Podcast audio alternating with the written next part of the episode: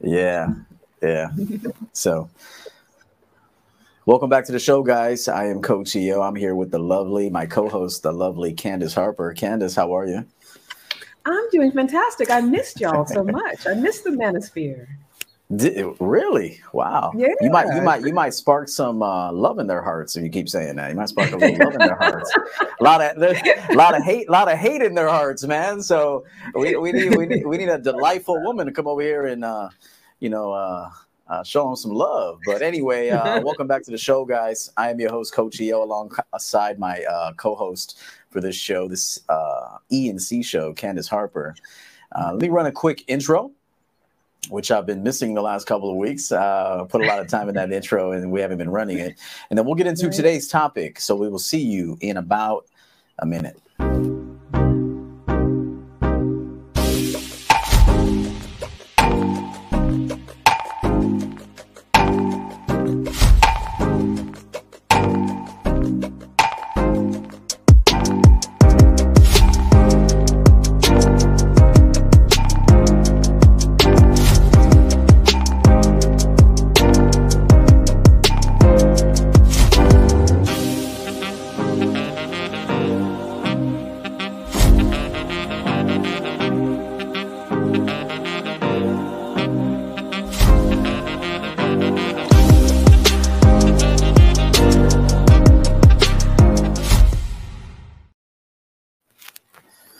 Right, we had we had it. We I had to run it there, man. I've been forgetting the last couple weeks, Candice. Um, right. Um, real quick for the audience, um, you said something when you came when you came in, and, and you said this before. Why did you uh, Why do you miss the Manosphere? Uh, well, because I like my time here. I always have fun okay. when I'm here. Yeah. Okay. Okay. I, I, you know, I, I love the, the the way that everyone's very gracious and supportive. Mm-hmm. Yeah. You know. Okay just was just curious. Uh, we didn't do it, and we didn't do it for the last couple of weeks, so it's been a little while. That's true. That's true. Yeah. And um, like I said, there's uh, some of these guys here, man. God love them, but a lot of hate in their hearts. So you know, if you could be affectionate to them and, and kind, uh, that could help out a lot. So I really do appreciate it. Uh. Anyway, uh, I'm just teasing. I'm being funny. I'm being facetious. Um, I'm here to be digitally affectionate. Nothing beyond that. correct. Yes. Uh, don't, right? don't, DM her. Don't DM her. Uh, don't ask her if you can. She can hypnotize you just so you can try to holler. Uh, right. Yeah. Yeah. Uh, but anyway, welcome back, guys. It's a pleasure to be back with Candice. Uh, she and I kind of troubleshoot um, uh, topic ideas. Um, this one actually was uh, was introduced by Candice a couple days ago. She said, uh, "Why don't we talk about need versus um, want? Um, why don't you?" And also, Candice provide uh, uh, produced a slide for us, so she'll go over kind of a quick monologue slash presentation for us. But what provoked this uh, this topic for today, Candice? Well, I had sent you a TikTok video of um, this mm-hmm. guy who was talking about um, Damn, what men need to do. Should have had that. Uh, uh, pardon me. I, I should have had it, that, right? and I did. I should have. I should have kept it, but uh, yeah. Go ahead and tell them what. Tell I might be able. To, I might be able to pull Good it up before we're done. I, I might be able to send you the link before okay. we're done if you want. But anyway, he basically okay. was was kind of laying down the law as far as how men should be, and he was an elder gen- gentleman. He seemed, you know, to kind of know what he was talking about, and he talks a lot of mm. things that parallel with the things that you say as well, right? Yeah. So I was listening to it and I started to think about like just in general, all those those sort of um, things that we hear about uh, you know, the reason we do what we do, whether you're a man or a woman, we do certain things uh, you know, to attract love, to attract a partner in our lives, to to have someone be attractive to us or attracted to us. Mm. and i started to think about like needs and wants because you always hear about uh, you know people want to feel needed right? And then we have our wants and our desires. Sometimes we call it preferences. And then there's there's you know spirituality and being able to be self-contained. So i feel like we get a lot of mixed messages around wants and needs and desires. And i thought it would be great to have a mm. conversation mm that kind of clears up how to balance that in your life because nobody wants someone who's needy, but we all need stuff, right? So that that's what kind of sparked the idea for the topic. That's great. That's a that was a great idea. I was coaching a guy yesterday who is an annual client of mine, and he is in his fifties. And I said, I, am seeing kind of a um, an, an, abundance of men and women too. Women, of course, both men and women. But my target audience is men, so I have to kind of help them first. And so I see a lot of men that want things, but they don't have uh, the proper management skills or even housing to to nurture that one thing. For example, you wouldn't buy a luxury car and then sit it out on the street. You know, you would you wouldn't buy a luxury car and then complain when it's time to have maintenance on the car. You know, if you're gonna if you want this thing, then now you have to do the research. You got to know exactly what to expect what it's going to cost to maintain it, insurance. You know, like I said, housing the housing the vehicle because you definitely don't want to have a, a hundred thousand dollar vehicle out on the street uh, yeah. uh, for a drunk driver to hit it uh, yeah. with his Pinto. you know what I'm saying? So so it's uh and, and, that happened to me once before when I was younger. That that that did happen to me once before. But uh, so I always say um, before you say you want something, are you the match to that one thing? Mm, are you what that one thing wants to? Yeah. Can the two of you produce together? Can the two of you are you are the two of you compatible? It's almost like a, um, for example, like a the new iPhone. This is the uh, 11. I have the 11, 12, and 13. Well, there was a different um, charger with the 12 and 13. Completely different charger. Now, that's not to say it won't work on this phone because it does work, but I couldn't use the prior charger from this phone on the new phones. When you buy that new phone, they're like, okay, well, you got to get a brand new charger. It doesn't even come with the phone. the charger didn't even come with the phone.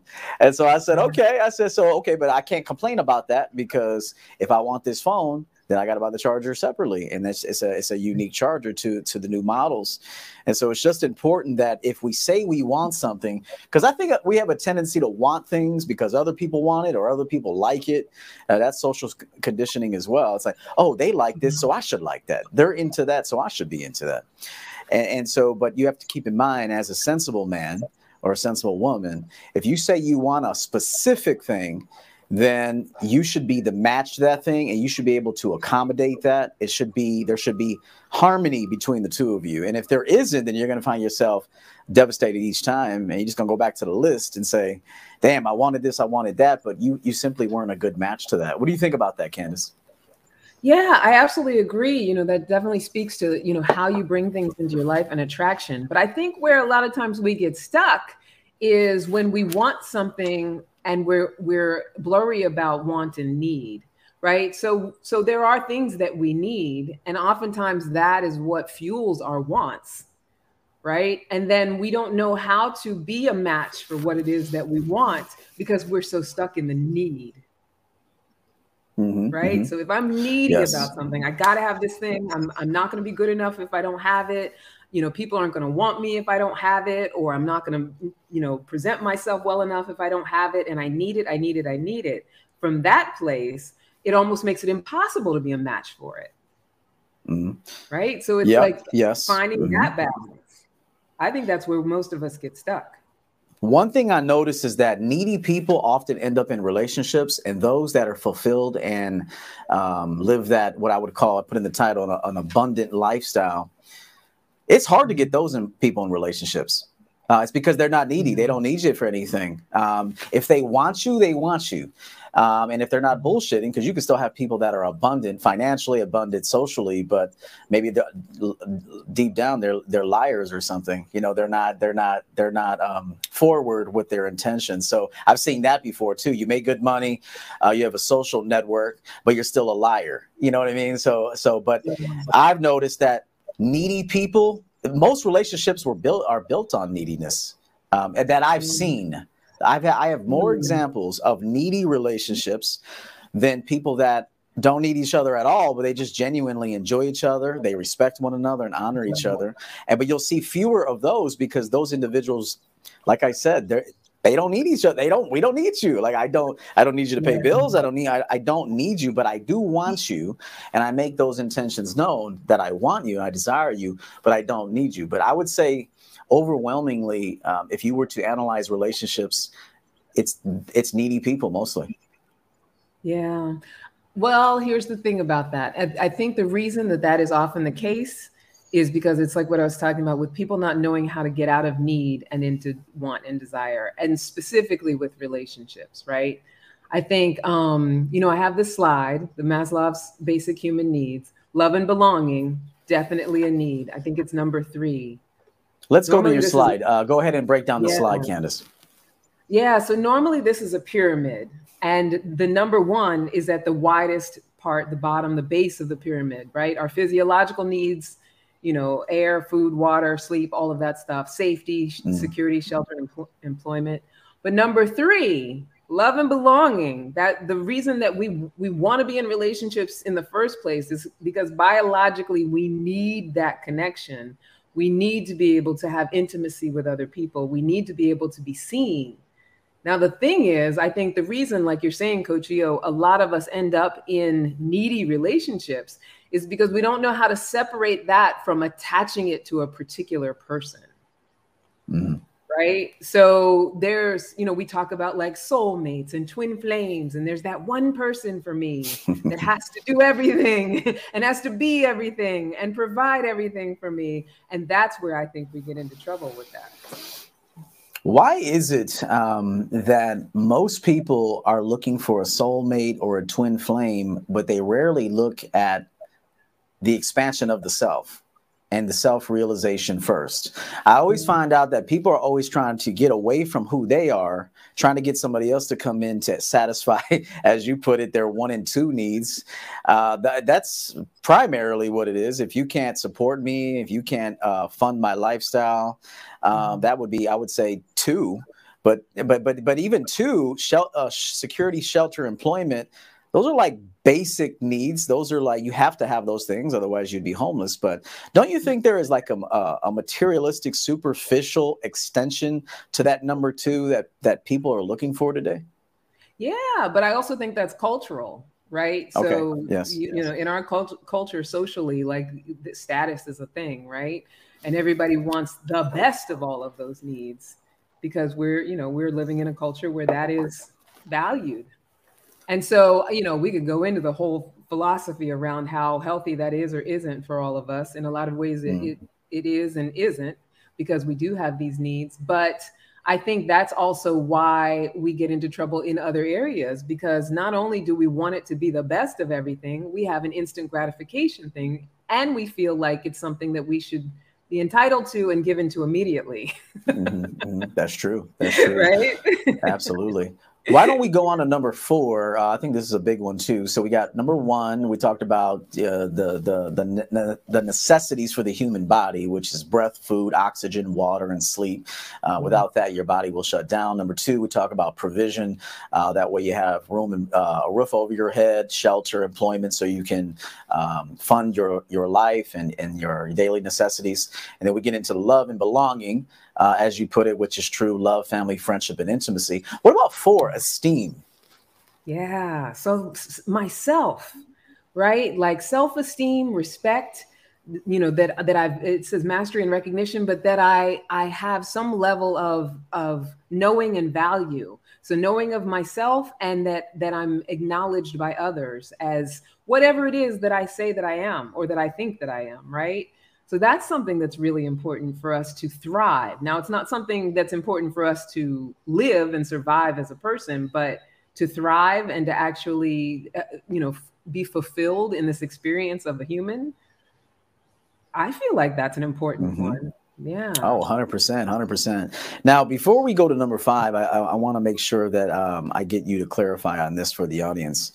These mm-hmm. hierarchy of needs, we're you're reading these and presenting these on an individual basis first. Yeah. Is that correct? Yeah. Or are you talking about it in the sense of relationship or both? Or would you say that this is these are these are necessary um, uh, in a solitary fashion before you consider getting into a relationship? I think that it doesn't necessarily have to be super linear, but okay. I feel like when we're aware of these five needs, and they don't ha- and you know you don't have to follow the path of having one then the other although i would say having food and water and, and a roof over your head should be the highest priority. But but as they apply to relationships i think you know if we're aware that that's that these are the things that help us to thrive and we're we're knowing that we have a better chance of having successful relationships when we're we're um, in tune with focusing on these needs and understanding that when we don't have these needs met, then we might not be relationship worthy or material. Ready. Yeah. Got you. Got yeah. you. Excellent. And so you went into self actualization as well, re- uh, realizing the full potential of one's purpose, knowing yourself. Yeah. Very good. Yeah. And that, I feel like that can range so widely, right? For some people, mm. You know, I asked my dad one time what he felt like his purpose was. And for his generation, he's like, my purpose was to be a good father and a, a, a mm. husband, mm. you know, raise a family and retire so for for him and his generation, that's you know, and I think he's just above baby boomer. That's that's all he needed to feel purposeful. But I think you know, as we go along in in, in time, and you know, as technology gets more and more mm-hmm. complicated, and there's more possibilities in the world, there's so much so much that we could choose as far as purpose is concerned. It's not about what we choose, it's about knowing that we have a reason for existing right? Or giving ourselves a reason for existing. Maybe it's to be a mother, maybe it's to cure cancer, wherever it is, somewhere on that spectrum, it's that I know that I have a reason for why I'm here. And it doesn't necessarily have to be accomplish oriented. It mm. really is, you know, uh, that I'm not just moving through the world with no no north star, no direction, no nothing, no reason, no skin in the game. I agree with that. I have a video coming out talking about purpose, so I don't want to give too much away. But um, I think some people get too far ahead of themselves with this with this gigantic, you know, God ordained potentially purpose. When it's the little things in your life that are probably the most purposeful, getting you to the next step, the next phase of your life. Um, and it's the little things. Even grocery shopping is a big purpose. It sets up your week. You know, you're more organized. You're more strategic about what you're going to eat. You know what go- what's going in your body versus always getting takeout. It's the little. It's doing your laundry and clearing up space. You know, uh, putting your things away, knowing where things are located. Uh, that cuts on t- down on time. You know, time management. It's those little things that I like to emphasize that are so purposeful in a man or a woman's life. But everybody wants to be a multimillionaire you know, influencer. It's like you want this huge purpose, but if you only knew getting to that big purpose is all about the small details. Yeah, sure. You don't just arrive at a big purpose. Unlikely. I mean, there's some lucky people, whatever, um, and even then, so I don't believe that people are that lucky. And even if you do get lucky, you, will you, if you don't have those management skills, uh, you won't maintain it anyway. You'll just ruin mm-hmm. it. Uh, so, what do you think about that? This purpose thing. I think some people want this big purpose, but yet they're not even paying their bills. Uh, they don't have a nest egg. They're not saving their money. Uh, they argue with everybody. Uh, they don't know how to nurture relationships and maintain relationships. But you want this big purpose, and so to me, it's every little thing that adds up to the one big thing. And really, once you reach the one big thing, you won't even be surprised. Which I've said before. Once I accomplish something, I'm not even like I don't even care anymore because I cared throughout the journey. Yeah. And then once I hit the mark, I'm done with it now. I don't even have to think about it anymore. Now it's on to the next thing. What do you think about that? Yeah, I think you're right. I think we we have to be careful about collapsing purpose and goals though too. Because I think a lot of times mm-hmm. when people are doing that, like what you're saying, well, you know, I want to be a, a multimillionaire and you know feed the world, and you know, when people are doing that, oftentimes mm-hmm. what they're setting up is like big, lofty goals and mm if, like you said, you know, I want to be a millionaire, but I'm eating a big bowl of cereal and watching Netflix on my couch every day, like, mm-hmm. you know, and I'm not doing the purposeful small things or even acknowledging those things. I think that, um, you know, it's understanding that my purpose is not something that is is is a goal. My purpose is something that just says, why do I do things? And once I'm clear about that, then the little things do become important like you were saying if i if i'm grocery shopping at the beginning of every week and i'm buying healthy food and i'm making sure that i eat certain things.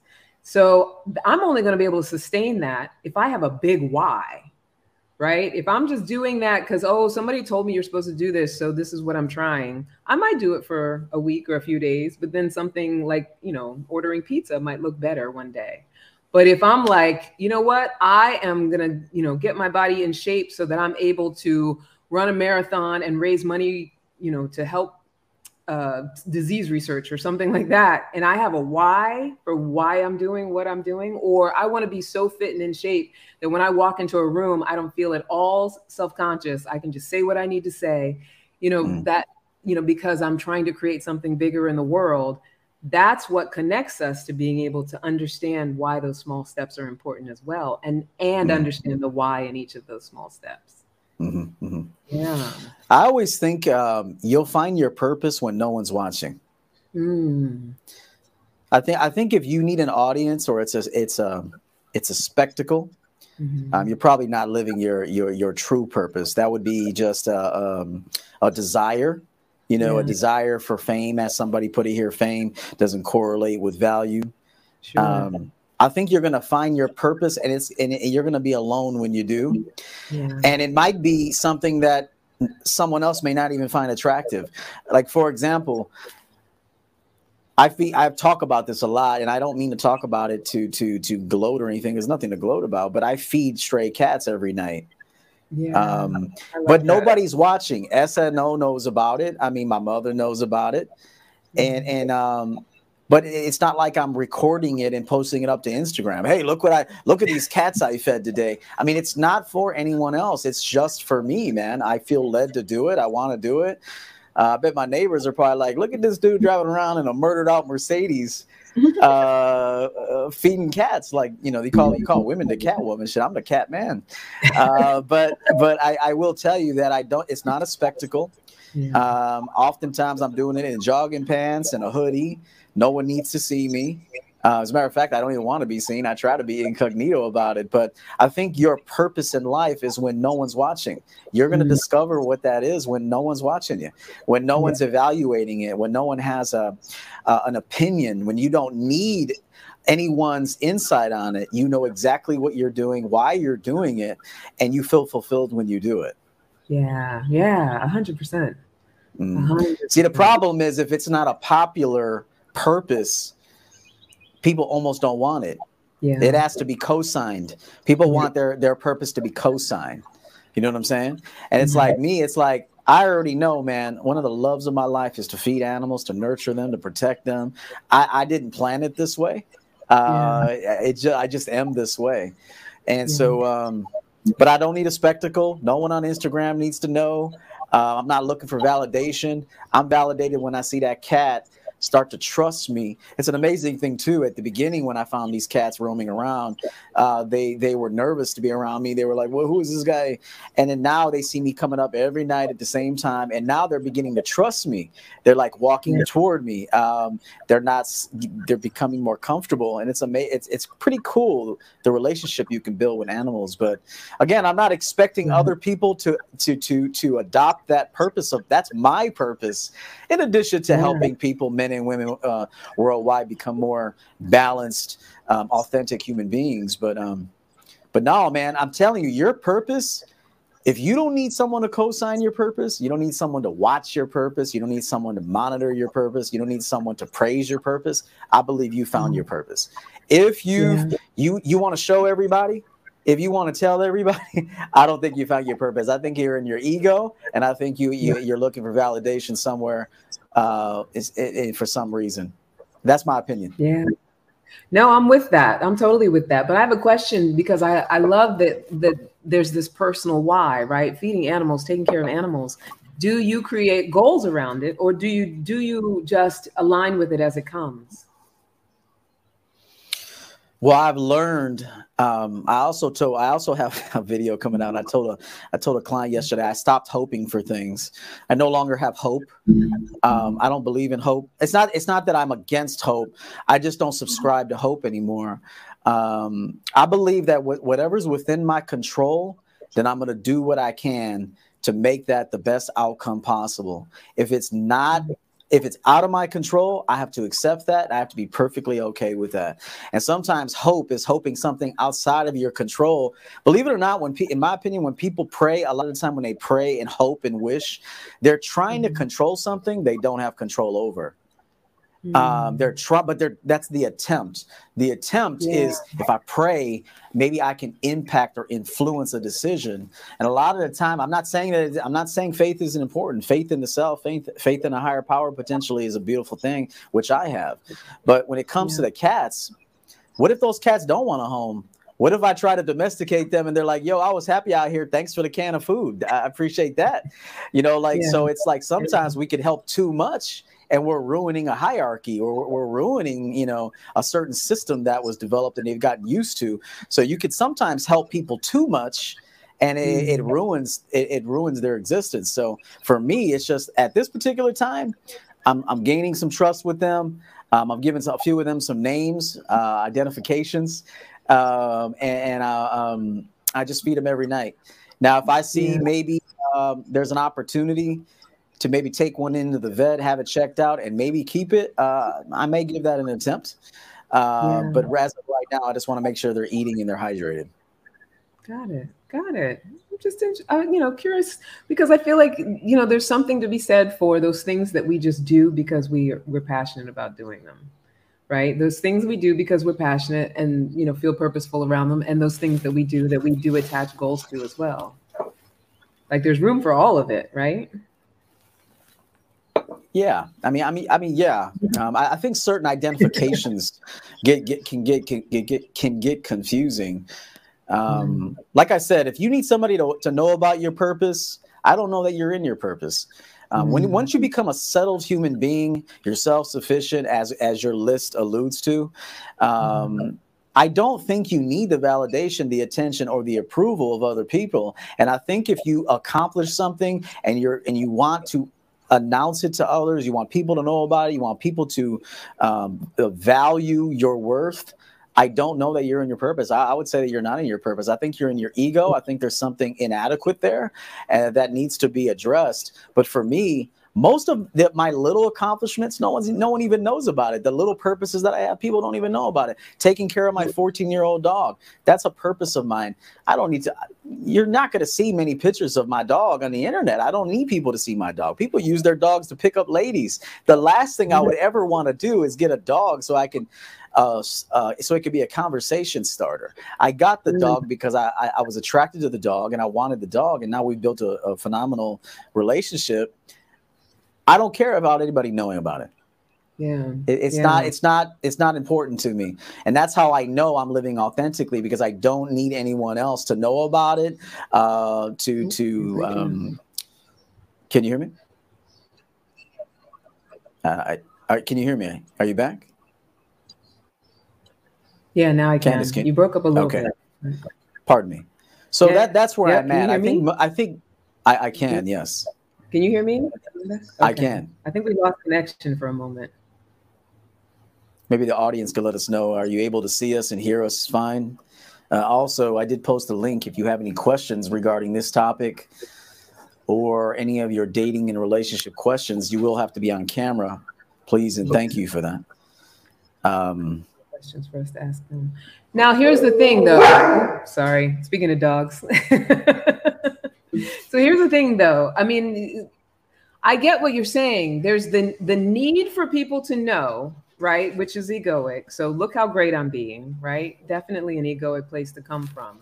But if we go back to the hierarchy of needs and we think in terms of love and belonging, a lot of people's purposes are attached to who they are for other people. Right? So it's not it's I don't know that it's always that I need for you to know that that this is my purpose as much as it is I don't feel purposeful unless I'm making a difference for you. And how do I know I'm making a difference for you unless I see something about you that expresses the difference? Right? I think I that's a cope. I think that's a cope personally. I think that's a cope. If I heard if I heard somebody tell me I don't feel purposeful unless I'm helping you, um, that sounds weak to me. That's just my opinion. If I heard somebody say, "I don't feel like I'm purposeful unless I'm helping people," I'm like, "Where do you need? Do you need help?" Because I mean, I, have noticed people who want to help need help the most. And like I told a client the other day, I said, um, "The only reason what the primary reason I started this business was self preservation. Mm. The secondary reason is to help people." And so you'll hear if if you want to attract more clients and stuff, it's got to be the other way around. I'm here to help you, not self-preserve, but yeah. I'm not going to be a liar to my audience. And so what I'm going to say is, is when I when I when I moved into this business, among other businesses that I have, leaving the corporate world, I did that for a better quality of life and a, sen- a new sense of freedom for myself. Uh, so I did that for me.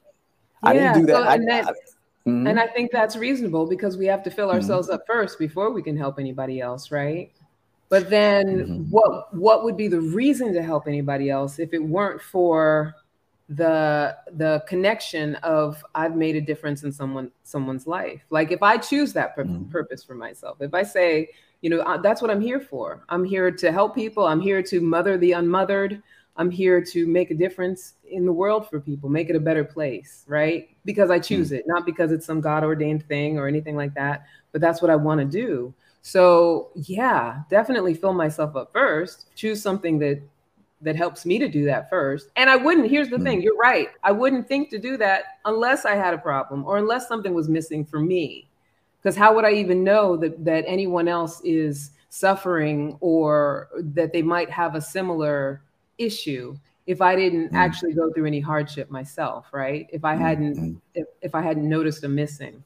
So if I learn how to fill myself up and overcome that missing and then i say now i want to help other people do mm-hmm, it mm-hmm, like as a mm-hmm. coach there's that part where i don't know i'm actually doing that unless the whoever i'm helping in some way indicates that i am and that doesn't necessarily have to be accolades to me but actually them transforming their lives or overcoming their challenge or um, moving moving it forward and helping somebody else you know so without mm-hmm. that how do we how do we fulfill that you know going back to maslow's list how do we fulfill that need for love and belonging through our purpose which i think that's mm-hmm. kind of what it's there for I don't know if I subscribe to that. And, I'm, I'm only speaking personally here. I can't speak sure. for anyone else. I can only speak for me. And this is kind of where I'm at in my life. You know how many people that I've consulted uh, that have hired me, that I've given and for the for the sake of this conversation, I'm going to use the word game, but it could be you. It could also be said information, um, solutions, that sort of thing. That I gave the best solution, at least in my view, mm-hmm. to solve that person's problems or issues, and they didn't do jack with it. Yeah. And so and so I've seen it. I've seen it where I've given the best the best information, the best solution to not only benefit him or herself, but to benefit the children around them, the people around them, to stop enabling each other, to stop coping with everything, and to start being honest with one another, honest with the self, honest. That's my bread and butter message. Honest with the self, honest with others. You can't get to any kind of fulfillment or enlightenment without that. And so, but yeah. but I'm gonna tell you the truth. Most people don't want don't want the truth. They they want mm. to be conformed to something. They want to be told what to do. Most people don't want freedom. They don't want the, the the the freedom to think and to make decisions. I've seen. I'm not saying there's some people that want that and they prove it. It's a much smaller percentage, but that's why I lost care about the world doing anything with my with my lectures or messages. I don't care what people do with it. If I find out that 90% of people in the world um, heard what I said and then um, did not didn't apply it, I don't care. Mm. I know that what I've been through, I know what which lens I looked through in order to get this data and information. I know the things I've accomplished, the things I've failed at. I know I know where I struggle. I know where I I, uh, I succeed. And so what I do with this business is number one, self preserve number one priority self-preservation. Number two then i'm going to give all this information in a way that's easily digestible for my audience um, and and um, also study my audience so i get to know them a little bit ages mindset get to know them so that way I can tailor my message in a way they're like, yo, that was what I needed right there. And if, and if a guy or a woman comes up to me or emails me or tells me in a coaching session or on the street, yo, I you said something last week and it changed my life. I'm mm-hmm. like, that's perfect, man. But once I leave him, I don't care about it anymore because what he does now is up to him. Sure. Or up to her. So yeah. I stopped caring about what other people do. Um, I don't care what people do. Um, yeah.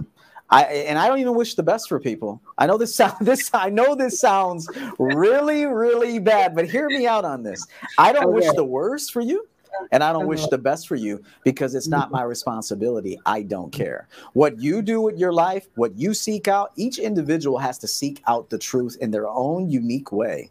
You can't hear Coach EO's truth, Everett Overton's truth, and then find out that, oh, that's my truth. No, it may not be your truth. Candice Harper's truth, different story, different era, different parents, different upbringing, different different spirit, different mindset, different DNA and genetics. You you can't look at it like that. And so each person has to find their own truth in their own way, in the most authentic, truthful way as possible. So this helps me help other people by telling them, I don't care where you want to take your life. Mm. I have no interest in the matter.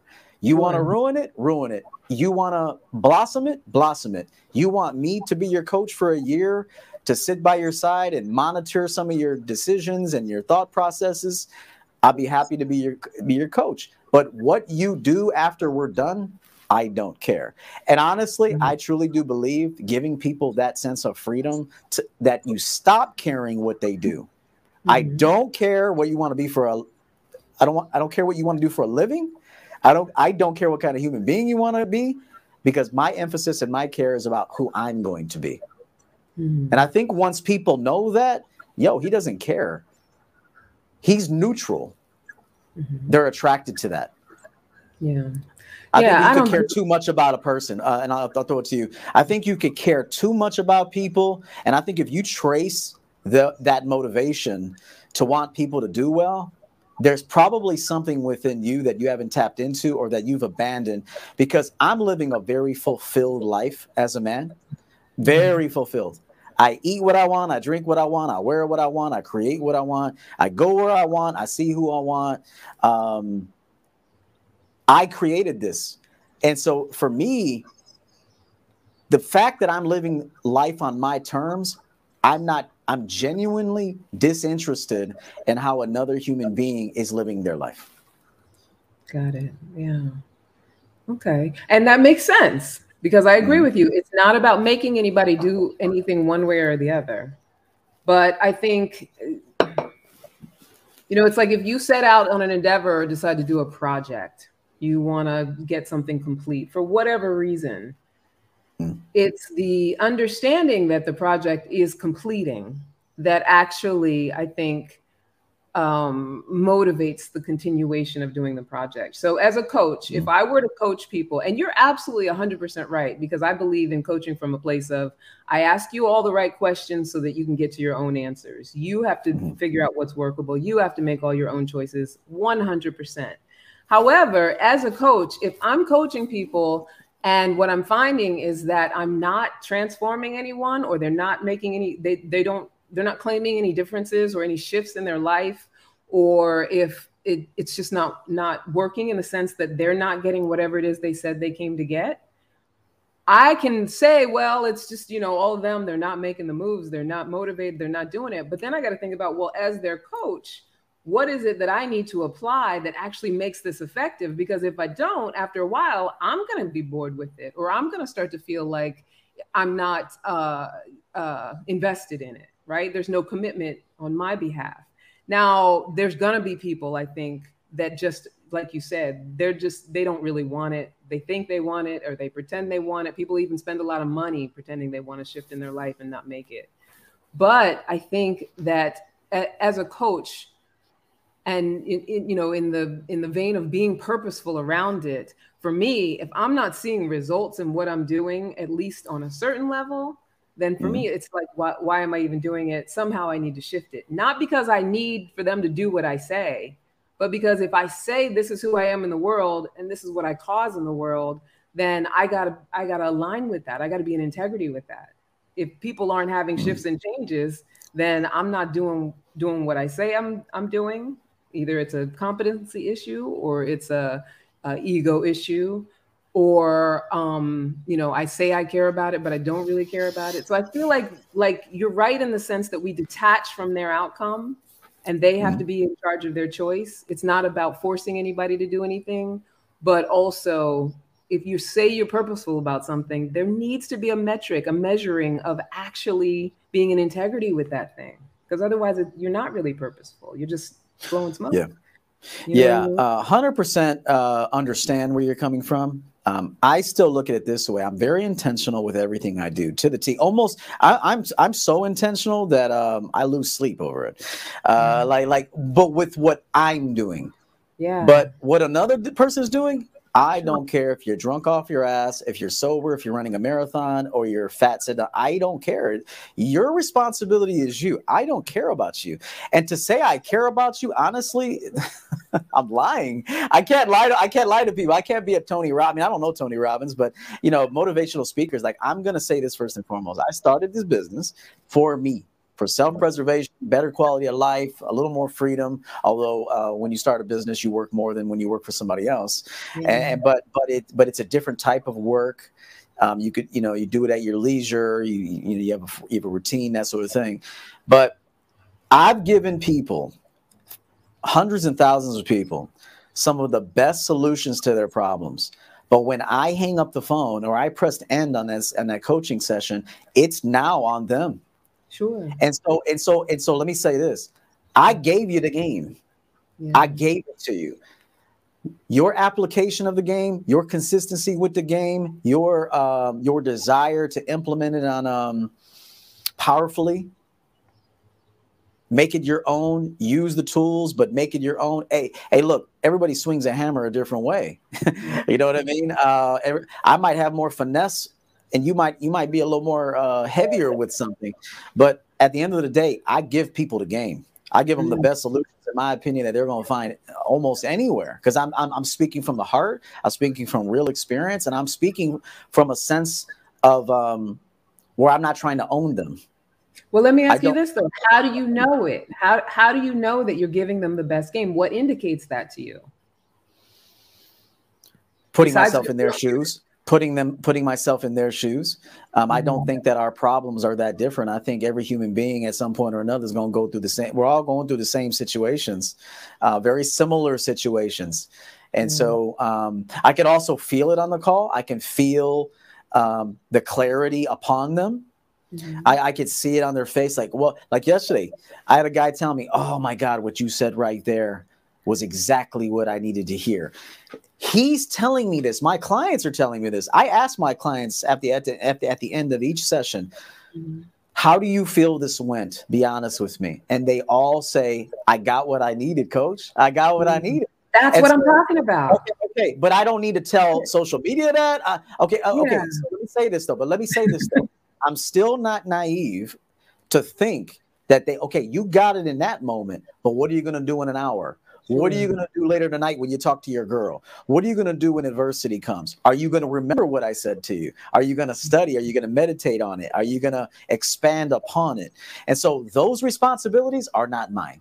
Hmm, that's true. I gave you the game. I'm a, I, I, I advised you.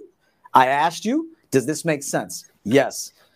Does this sit right with you from a human standpoint, does this sit right with you? Can you go to bed with this information? Can you go to bed with this solution I gave you? Can you look in the mirror afterwards? Yes. Are you ready to apply it? Yes. Are you ready? I need I need you to follow up with me next week and tell me how this went. Yes. Some of these people don't even follow up. You check on them, they disappear. Yeah. That's because they ain't ready to do it. They don't have the courage to do it. They don't have the bravery to do it. I, I, I just, I truly do mean they don't have the. They, they mean it on the call because it's a pep talk. Yeah, it, it's a glorified pep talk when you give somebody, a, you know, a coaching session. It's like you're in the fucking locker room. You're like, this is what you're gonna do, and some people will follow through just like a coach. A coach on a football team can only he can he can he can make you run drills. He can explain things to you. You can look at playbooks. You can sit you know and fucking hours in the quarterback room and show somebody how to do something. But when it's game time and there's a defense on the other side there's other people there's a girlfriend there's a wife there's business associates. You now have to run the play the way the way we talked about it. And if you don't do it that's not on me. Yeah. But then how do you set up accountability as the coach now it's not on you. You're absolutely right. But then there's the, the accountability factor, which is just part of coaching in general. Well, it's a different forum. It's a different forum. It's not exactly the same forum. You know, um, it's just me and the client. Um, mm-hmm. If I ask the client to follow through on something, I will have a, a, a um, an expectation that they do. But if they don't, I don't care. Yeah. Meaning, I care because they paid me to care. Okay, I just, I just want to. You paid me to care about your problem. Mm-hmm. But once the money exchange and the value exchange has been taking place, I'm done. I don't care anymore about you. And so, and the fact that I don't care about you is better for the client. Mm-hmm. Because here's what will happen if I care too much about the client following through, he's now doing it to not disappoint me. Not he's not doing it for the right reason, which is him. Yeah. Him or his wife or him or his children. Now he's doing it. Now I added on to the burden. He already had a burden when he came to me for coaching. He had a burden, which he wants the burden to be lifted. I gave him a mm-hmm. solution now he has another man in the equation that is going to be an additional burden if he doesn't do it. The fact that I say, yo, fam, what you do with this, none of my business. You gave me my, my rate. I gave you the game and a solution. We both agreed this call was beneficial. You're on your own. Yeah. That's the best coach in the world, whether you're a man or a woman. That's the best coach anybody can have. No, I agree. I mean, the way I approach it is I love you either way because I actually like, I, you know, part of my brand is the caring, but it's also the understanding that you're going to do what you want to do. And I, and I love you either way. Like, you don't have to make the choice that I give you. And, you know, our business transaction mm-hmm. is our business yes. transaction and I, yes. you know it's just a different it's just a different way of wording basically the same thing. It's being unconditional around it. So you can either do what i'm what i'm offering you or you can not do it. Mm. and we're not mm. going to have any beef if you don't do it. You know but that's my job is to like you said tell you the truth and hold you accountable to it. And if you don't do it and you don't get what what it is that you want out of it there's still love. There's no there's no you know there's no issue with me. Yeah See, I, think that goes back to our topic as well the need and the want. I don't need my client to succeed. Yeah. I don't I don't need it. Now, if he or she needs it, cool. I got mm-hmm. you. You show me the wherewithal, you show me the desire, you show me the consistency, the investment. I'm I'm in. Yeah. You show me you want to go to bed and I just gave you the game, you want to go to sleep. I'm not in. I, am not in. So, so and so, so it all comes back to the desire of the client. If you don't care, I don't care. Yeah. If you care and you pay me my rate, I am paid to care. Now, if over the course of that time we have a, a, genuine human liking for each other, which that happens often, I still don't blur the lines. I still don't get uh, attached. I can tell a person I'm proud of them. I can tell a person they look sharp, which I do. I always uplift my clients, but I don't give them false hope. I don't tell them they're good looking when I don't think they are. When I think they could be better looking, I don't tell them you look great when they don't. Um, when they're make when they're late to, to, to coaching sessions, which that's happened before, people running late. Um, Um, I mean, I've, I've already been paid. I'm like a college professor. Whether you come to class or not, I don't care. I'm paid. I'm yeah. paid. So it don't matter if you come. You can come late, drunk, hungover. I, I don't care because I'm paid. How you show up is your responsibility. You show up with pen and paper, alert, sober, sober, sober minded, ready to learn, questions ready. Now that's a client that, that can thrive with me. But what you do after the 75 minutes is up, I do not care. Yeah. and I and I feel like that's the way it should be. And then uh, there was a comment by Fred. He said that um, I understand where he's coming from. He said, "I mm-hmm. agree with you, uh, uh, Coach. However, there uh, there are people we should wish the best for. You shouldn't wish the best for anyone if you don't wish the best for them. If you genuinely wish well for someone, um, then I think you should experience, you should feel that, and maybe you should even uh, voice that. But you shouldn't have to feel that way for someone. I put it th- I put it this way. Nobody, you know, I work for what I get. I'm very purposeful in my life. I have an intention to probably 95% of the things I do. The other 5% is just recreation time. I just let things be. But um, you know, for me, I there is no there is no um for example, let's say I meet a young college kid. Mm-hmm. He hired me. Um, He's going to class on time. He's foregoing partying to, to do his studies. I'm, I'm going to wish the best for him because he's intentional. He's intentional. He knows what he wants to do. So I am going to wish the best for him. But another guy who's all over the place, I know I shouldn't be partying, but I still do. I know I shouldn't be having sex with this girl, and I and I missed class, and I got a bad a bad grade because I was messing around with this girl. Uh, I don't wish the best for you. I, I, just don't wish the best for you. You're not you're not focused enough for me. I, I wish the best for focused people. I don't wish the best for people that are all over the place. it's just mm. honest. just don't. Yeah. yeah. I mean, I, I think it. You know, it it's a way to be. see, I cut down I on all those.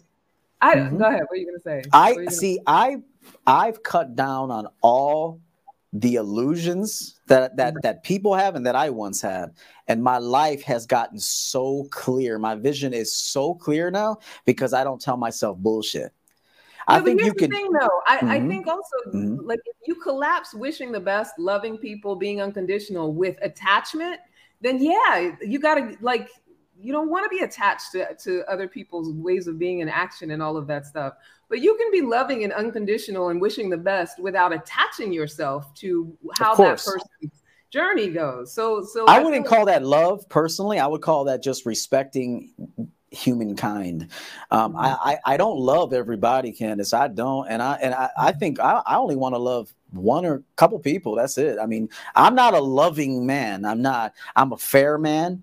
I'm a, uh, I, I, I, I, um, I give my best to everything I touch that's enough.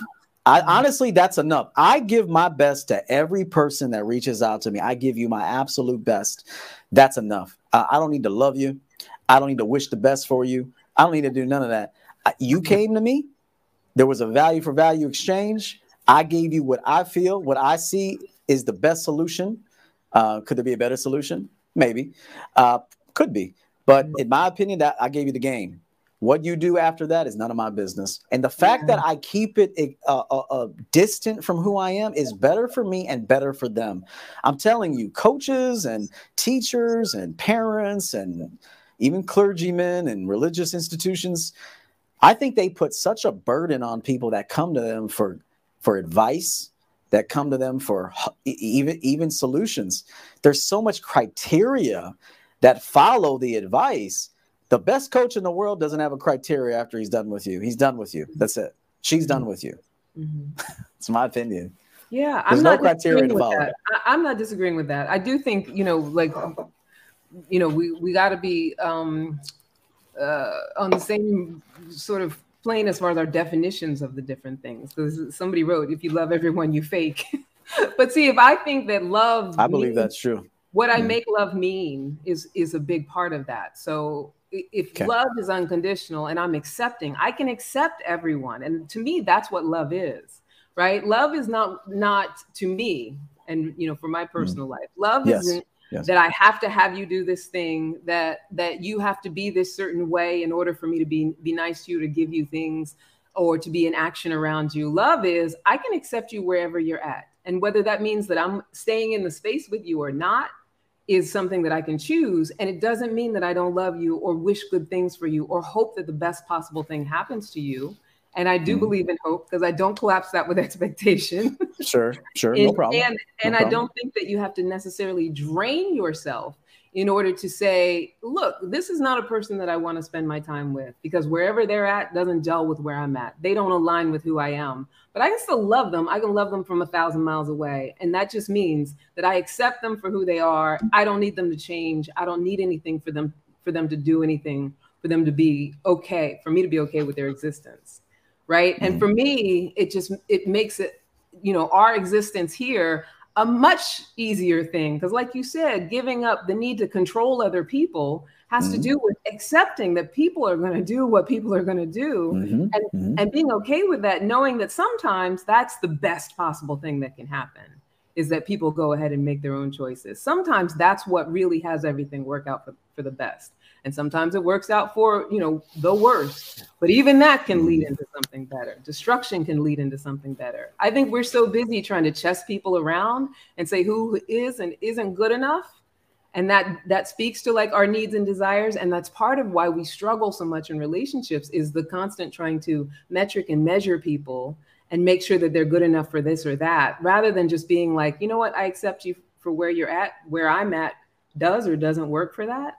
But you know, you can go on about your business. I don't think it's about being sweetness and light and pretending everybody's mm. great. you know, I, I uh, in, in, the city of Chicago, I used to give homeless people money all the time, mm-hmm. and I mm-hmm. never cared what they did with the money. You'll hear people say, "Well, I'll give you twenty dollars." but I gotta walk you to the sandwich store and watch you make a sandwich. And I was like, motherfucker, you might as well watch them eat it too. Shit. You know, like, like, you know what I mean? Like, I don't care what you do with the money. If mm-hmm. I want to give you a $20 bill or a $50 bill and talk to you for five minutes, I genuinely want to talk to you and I genuinely want to give you 50. What you do with that 50, you could go do crack afterwards. I don't care. I wanted to give you a $50 bill or a $20 bill. I don't care what you do. But it's that caring what they do that is mm-hmm. inauthentic in my opinion and egoic and and you're and you're and you're contributing uh, to the burdens that people carry. Yeah, I think if you stop caring about people long enough, the freedom to choose will come forth.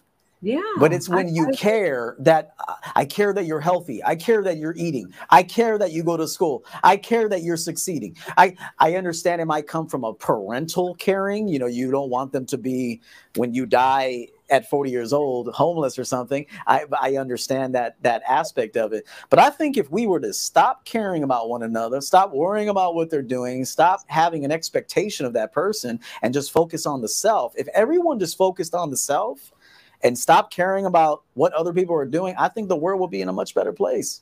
Mm. I truly do. Um, even when I was in my early 20s, as I walked down the streets of Chicago, saw a homeless man, I'm like, here, man, here's 20 bucks. How you doing? Mm. How was your day today? Ah, you know, you know, my same old, same old. Actually, a lot of them always had high spirits. They were always in a good mood. I actually think they're in a good mood because they don't have a lot of responsibilities. They just got to get through the day. It's a day. It's a it's a, it's panhandle. You know, uh, get through the day, find some shelter, but they don't got a lot of bills. I think they get acclimated to those streets. I I. I, I have I've seldom met a, a homeless man that was uh, that was ornery, but I sure have met a corporate person or a working person that was ornery as fuck. So you know, you know, they're interesting people to talk to, and if you are going to help them and give them money, don't care about what they do with the money. Let them go do what they need to do to get through that day, the way they want to get through it, and you just help them out. So, um, real quick, I do have a couple. And you want to respond to that? Please respond to that. If you, I think you had something to say. No, I was going to say you're you're describing the same thing. So it's that acceptance. Like I get it that that I, I give you this fifty bucks you might go do drugs. That's an acceptance. That's that's a love right? It's when i it's when i need to control you that i'm not loving you. So so what you're describing to me is what love is. Like i'll give to you but i'm not worried about what you choose to do with it. I'm sure. not worried about sure. how you right? That's an acceptance yeah, and I think I think, I think we are we are talking about we are 100. percent Me and Candice are not disagreeing. As a matter of fact, we agree a lot.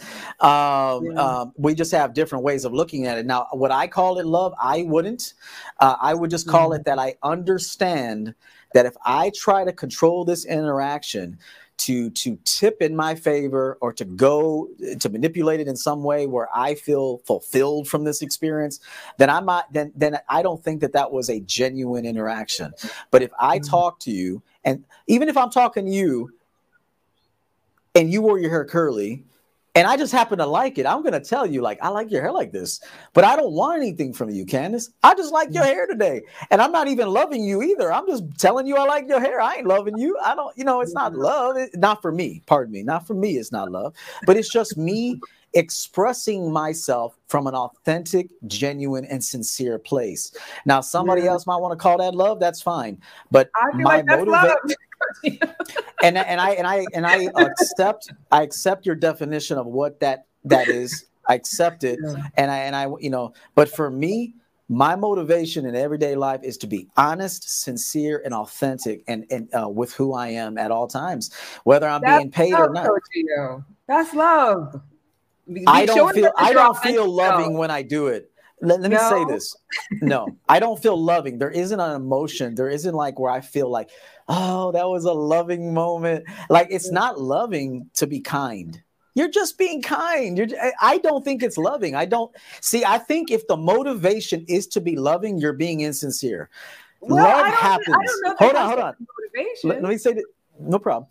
Let me just say yeah. this if you were to tra- not you personally if people were to trace their motivation to me love happens. You don't plan for love.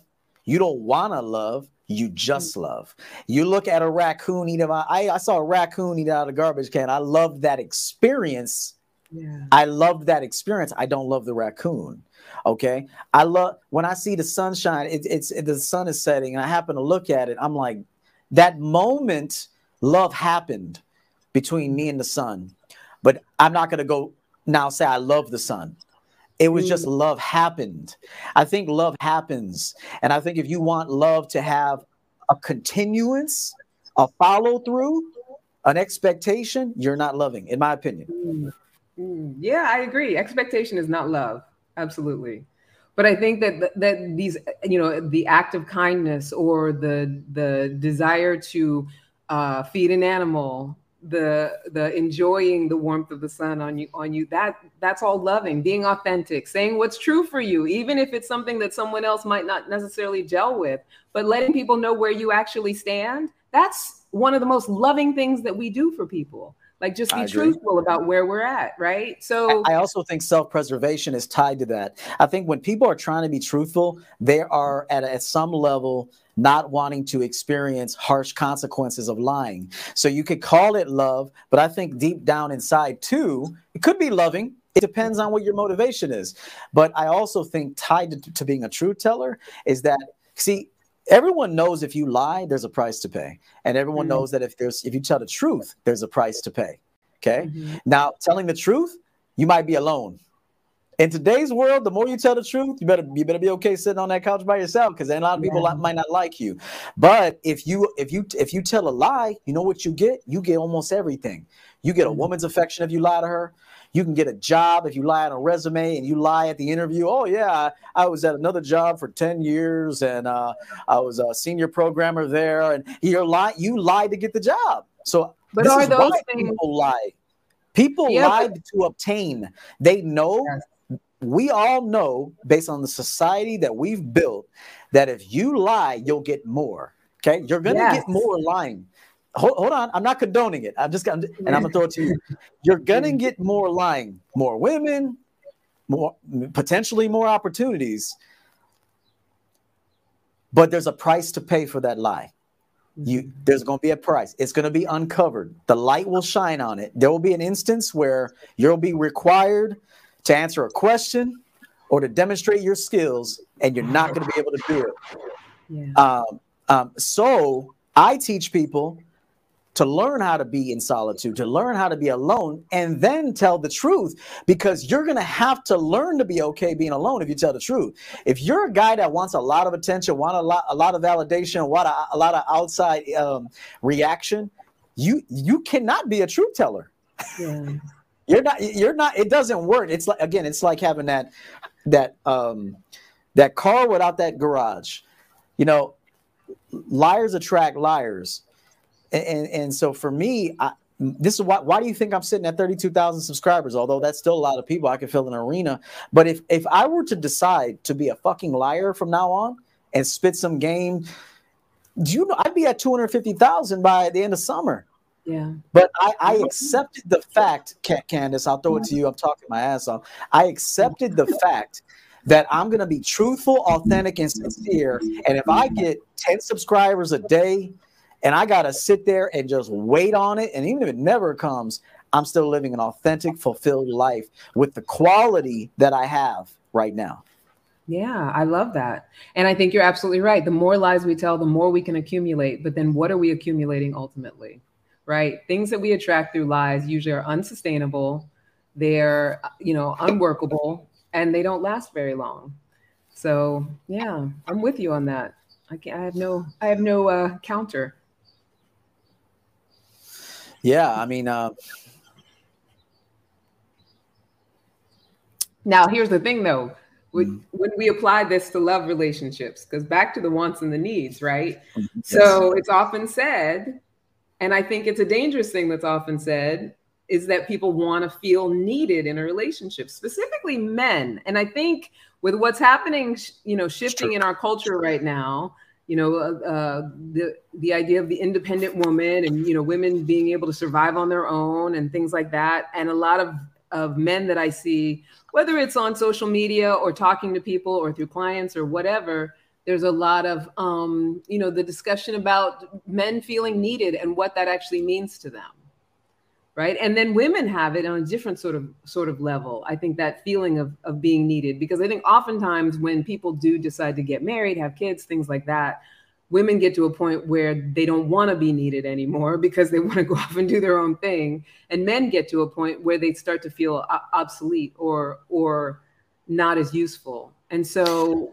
mm-hmm. what do you think about I, that? I can give you an example today um, this morning i took sno uh, to get a pedicure yeah um, and I got one myself. I got one myself, and I get and I get pedicures. Uh, if but I told her this as she sat next to me in the chair because she'd been asking me. She was like, "Hey, I want to go get a pedicure." I said, "Okay, we'll do it." She sat next to me in the chair, and I said, "I just want you to know that if it, if uh, that I'm doing this for you because I wouldn't be here if it wasn't for you." Yeah. And I and she goes, I know, and I know. I said I wouldn't be here. So um, I said it's not that I I don't like this experience because I'm getting I, I get the full the pedicure where they massage your calves, massage your feet, put them in hot bags, wrap them, and I I ain't sitting there like a cheapskate. Give me the basic pedicure. Fuck that. If I'm going in, I want the best treatment. I want to be treated like a king, and she'll be treated like a queen. Okay.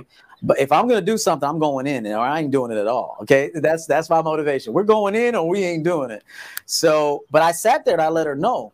I said, "Hey, if it wasn't for you wanting this, we wouldn't be here right now. I got I got a lot of things to do, and we wouldn't be here. But uh, as a way to to nurture the relationship, I made the decision to do this, but I told her that. See now, a phony motherfucker, you excuse my uh, my friends, he would have sat there acting like he liked it and shit. I was sitting there like, let me get the fuck out of here. I gotta go. I got a show at twelve. You know, mm-hmm. like I, I, I was legitimately like thinking, all right, hurry up. You know, because I they started on my feet before they did her, and I was like, you better hurry the fuck up because I mm. gotta go. You know, like and and so I'm authentic in the relationship. Mm-hmm. I tell her, yo, if it wasn't for you, we wouldn't be doing this right now. I think a guy that wants to keep her satisfied is gonna go, "Did you enjoy your pedicure?" Oh, I love. Like, nah, I, am gonna tell the truth no matter what. Mm-hmm. And she told me, "Thank you so much. I really appreciate it. Fifty-five dollar pedicure." I told her how much it costs too. I said, I, said, I did. No, I did. I told her. I said, "Hey, I'm gonna go pay the bill. I'll be right back." It was, mm-hmm. uh, it was, it was. Yeah, hers was fifty-five. Mine was fifty and mm-hmm. with the tip. And I and I went up to her. I said, "Hey, uh, your fifty-five dollar pedicure is paid for. Don't worry about it. I'll be out in the car." And, and, so I went out in the car and I waited for her. She came in, big smile, got her feet done. And so what mm-hmm. I'm saying is, is that I'm authentic in every interaction, don't matter who it is. And I mm-hmm. think that's how people begin to trust you, and they even like you more. Yeah. But then how do you? How but do you? I, I show that I didn't want to do it but I did it because it was important to her. It was a, it was an experience she wanted to have, and we do this occasionally in the summertime. I don't do it in the winter. I ain't nobody seeing my feet in the fucking winter, and, and, uh, but but um, I enjoy it. I like to be, you know, give me the massage. My my feet piled up on the bottom with that uh whatever that fucks you know whatever that is. Uh, what, the, the scraper? Yeah, I, man. They're like you know the barnacles. They got to get the barnacles for days, boy. And, I, and I, I, told her, I said, "Hey, I don't know how that keeps happening, but take care of that. Fifty-five dollars, shit. You better take it." No, I'm just joking. So, it, so what I'm saying is, is that I'm authentic with everybody I meet. If I like something, I'm gonna tell you I like it. If I don't like it, I'm gonna tell you I don't like it. Yeah, yeah. No, I hear that, but then how do you apply that to this this concept of needs, needs and wants? Like, like I get it, and I love that you do oh, that. The, oh, that, that's where I was going. Good, good, good question. I didn't need to be there. Gotcha. She apparently did. Okay, she's a woman. Her feet are out. Whatever. She, you know, she needs that. I guess. I don't mm-hmm. need the shit. I don't need much. You know, I, I don't. I don't need much. Yeah. You know, I mean, I enjoy. I've always enjoyed style. I've always dressed fly. I bought my first suit, my first Hugo Boss suit at 21 years old, 20. I bought it, paid for it with my own money. You know, I, have just, I've just, I've enjoyed my journey. I don't need much outside of what I want. See, here's the thing. I told this to my brother on my birthday. There's not much another human being can get me for my birthday, or because I already take care of me like a king. Mm-hmm. I'm a champion. I take care of me. I don't need anyone to do anything for me because I'm already taking care of me like no other. And I think it's those that don't treat themselves like that that become very, very needy now. And now the expectation is high. I want you to buy this for me. I want you to be nice to me. I want you to pay attention to me. I want you to talk to me. I want you to care about what I care about. You a needy bitch. Like, mm-hmm. like, why can't you just care about what you care about? Why can't you meet people eventually along the way and attract people that that equally care about similar, similar, similar causes, similar mm-hmm. situations, and then the two of you discuss that.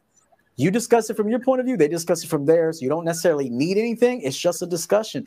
It's a mm-hmm. it's a conversation that is coming from a place of fulfillment, not a place of lack.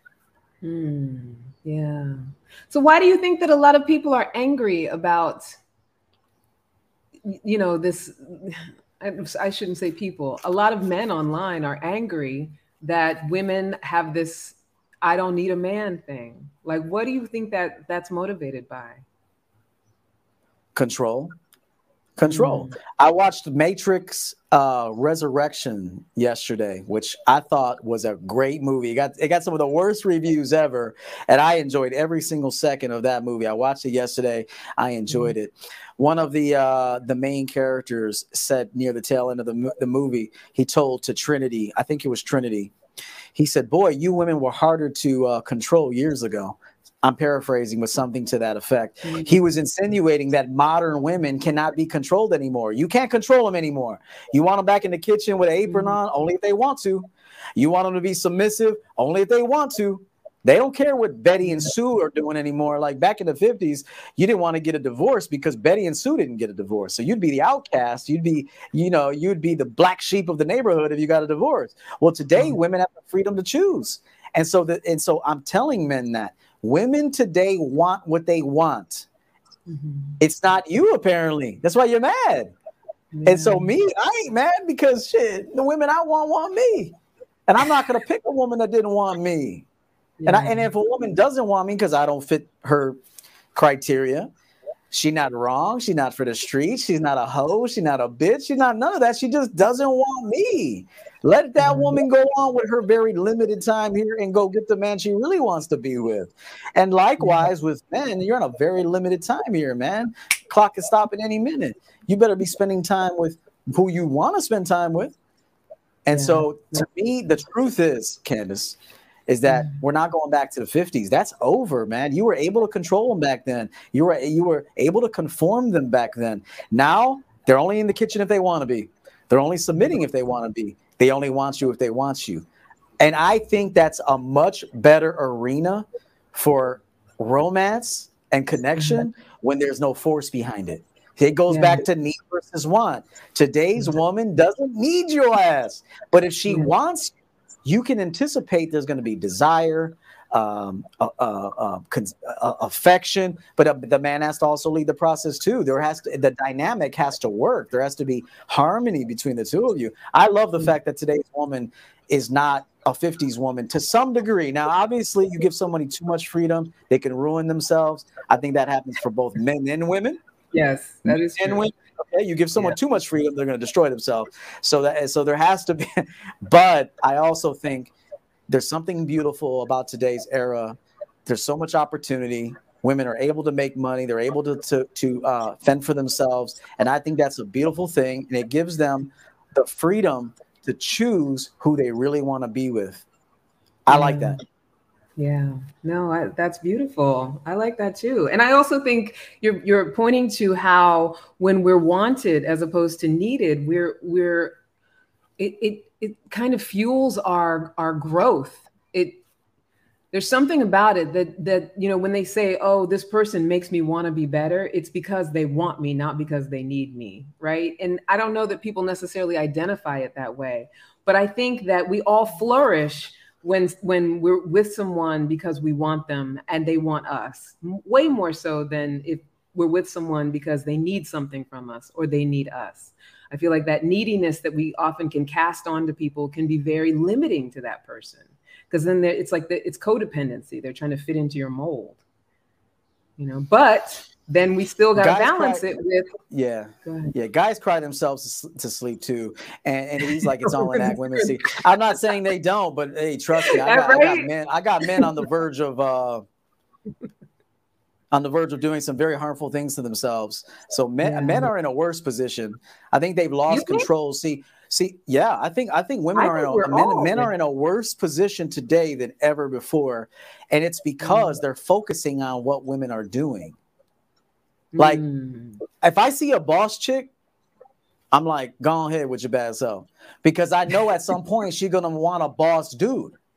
Yeah. Okay. A boss chick is gonna want a boss dude. Now, a boss dude is what she sees as a boss dude. You know, it, it, it every a, a, boss woman or a boss man is gonna vary depending on what you're attracted to and and what you desire. So yeah. But when I I'm not hating on a woman for making money. I'm making money. I'm I'm thinking about myself. You think I care about a woman making money and having options? I don't care. I got them. I got more options than the majority of people on planet Earth. I like I I I've built my life that, that way to have the freedom to choose what it is I want to come into my experience and my reality. And so I feel like guys that are mad at women for thinking for for going after what they truly want, if you trace that that disdain it's coming back to the man not living a fulfilled life for himself. Mm. He's mad at her for doing something he should be doing mm. for himself. Wow. He's mad at her because she's living a sense of liberation. She's she's she's she's going after what she wants because she has the opportunity to do so. Trust me, you fast forward or you rewind rather back to the 1950s. She's back in the kitchen with an apron on. Mm. And I'm not mm. saying that was a bad life for that era. That was probably a I, I can't speak for people back then, but I would say there was some miserable women in the kitchen. There yeah. was some miserable women in the kitchen. There was, and there was some miserable women at, men at the factory. Yeah, they too, they too probably could feel something's wrong about this. The men, they're yeah. like, "Yo, you know, I don't even know if I like Betty like that." you know, like, like, you know, sitting there, you know, sitting there welding and shit, you know, operating some machinery. Like, hey, I don't even know if I want to go home tonight the fuck? you know, like like and be, but because if you don't, if your car's not in the driveway, your 1950 Chevy, whatever, yeah. if it's not in the driveway, people start talking. So then your decisions are being based on the scrutiny and the burden that society has placed on you. This is where yeah. I'm going with this, why you should stop caring about people who are doing and just give them the freedom to choose the life they want. Yeah. Okay. Yeah. And so uh, that's that's where I go with that. Go ahead. No, I got you. That totally makes sense. That brings it back around what you're referencing because I, I totally agree with that. That need for approval was killing the 50s. I mean, people were getting domestic abuse based on the need for, for approval and being private about mm-hmm. it. Oh, Omni. I think Omni has a thing. Yeah, Omni has uh, is a huge contributor, and he came. He, he's so generous, man. I be I'll be in touch with you. By the way, I will. I have some questions for you, Omni. I'll be in touch with you. So anticipate some correspondence from me. Uh, hello, Coach EO and Candice. My love is conditional. Show me respect and loyalty, and I'll throw some love your way. Hey, mm. I, I don't. I, go on ahead, bro. Hey, I like that. I'm sure there's moments in, and, in Romney, uh, uh, Romney, Mitt Romney. I'm sure that there are some moments in Omni Roma's life where he does express love, but it's it's unplanned. I told you, man. In my opinion, love just happens. If you yeah. trying to love somebody, you don't love that person. And this is like just like counseling, marriage counseling. I'm not mm-hmm. saying it can't be beneficial, but it's almost like you're trying to make something work that that was probably either never designed to work or it already has transpired. It's it's expired. It you, the two of you have evolved past one another. Yeah. And to stay with each other is almost doing a, a, a disservice to one another. But then you go to Doctor Such and Such, and she's like, Well, have you tried date nights? It's like, Yeah, we tried date nights. We could try it again and prolong this uh, this pain. Yeah, we, we can go ahead and prolong this frustration a little bit longer, I guess. But, I, but I'm not for divorce. I'm not for it. But sometimes it's just that's it. It ran its course and that's it. But also, sometimes a, a therapist that's worth their salt will have you see where the communication blocks are because I, there's not going to ever be especially between men and women in particular, but any relationship between two people where there's harmony all the time unless somebody's giving up something around their authenticity. And sometimes all the time when it comes to relationships it's relating it's figuring out how to understand each other. So every every partnership of two has a moment where they, they get a block where they don't understand each other. And a good therapist is going to help you be able to to move a block out of the way. And you're right a lot of mm-hmm. times it is indication that the relationship needs to end and move on. But a lot of times mm. too it's just we we've just reached a, a block where between the two of us we're not able to overcome the challenge I agree with that. Yeah. What happens too when the block is removed, you start to see that everything you built uh, this relationship on, not everything, but maybe the majority of it was neediness and phoniness. And so, do they even like you for who you are? You had to put on this representative and this mask to even get them in the first place, but you're tired as fuck from wearing that mask, and you need to live more authentically. And but but if you know if you live more authentically, she won't like you or he yeah. won't like you. Yeah. That you know, it's too. like that's what happens a lot of the mm-hmm. time. And so that's why I started exactly the way I start, boy. This is who I am. You want to sign up? Let me know. If not, holla, holla at you. Yeah. Omni Roma, thank you so much for the 200, bro. Appreciate it. So-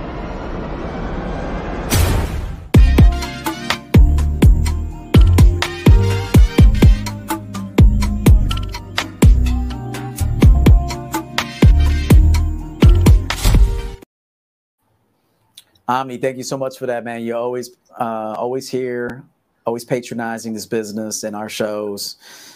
Yeah. Very, very uh, blessed to have you. I'm hoping uh, Omni will come on at some point. hey, point.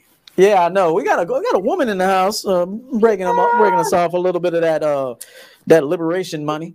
Appreciate you for that that yeah. 50, breaking off some of that uh that feminism money. I'm just joking. Uh, this is incredible information. I appreciate uh, the That's right. Hey, hey, break me off some of that feminism. See, a real player with real game accepts a feminist. Yo, baby girl, keep doing that. Let me get that cash though. Anyway, this is uh, uh incredible information. I appreciate. It. Yeah, right. Uh, uh, the both perspectives. Thank you, Coach EO and Lovely Ken. Thank you so much for that. Appreciate the 50. Good to have a woman chime in. Uh, real quick, uh, Roscoe. Shout out to one of my annual clients. He made his way back. Uh, $200 super chat. Thank you so much. Yo, fam, the value for value exchange has been a game changer. Salute to keeping it real on and off the broadcast. Facts. And salute to the delightful Candice. Thank you so much Good to have you back. I just coached him last night. We had a ball, man. We crack up when I coach. When I coach him, bro, uh, or Candice, we're always laughing. Yeah. Uh, Let's get your video out there, bro.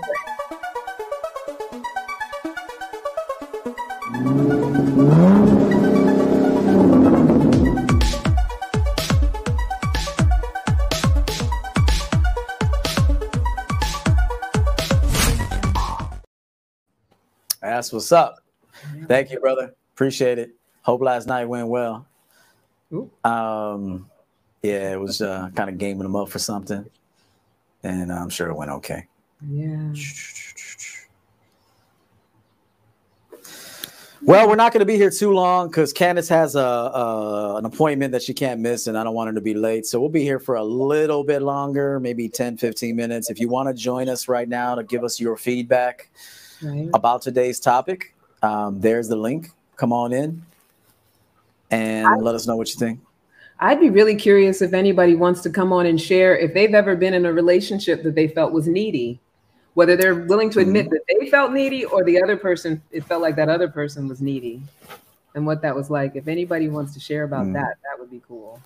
Because I feel like we've all been there on some level. I think, oh, right? Like you're saying, it happens so yeah. often. And it's also often how we learn what we do and don't want. Mm. Whether it's them that's, that's true for us, right? Yeah, that's yeah. true. That's true. Yeah. I hear them birds in the background. I do have the birds, and the weather's so beautiful here now. That's another thing. I feed birds too, man. I love watching birds. Yeah. I got another nest uh, right outside my place that um, that the birds are having. Uh, they just had babies. Uh, oh. That some some yeah. So I'm kind of observing right now everything that's going on. Uh, nature is an amazing thing. See, it's those little things where you find joy and fulfillment. But I ain't taking pictures of it and like, yo, Instagram, yo, yeah. fam, check it out. Like, like it's just for me, man. It's for me and, and those closest to me. You know, all of that is love, right, Coach EO? Joy, fulfillment. Yeah, it could be. It could be. It, I wouldn't. I wouldn't discount that. Yeah, I wouldn't discount it.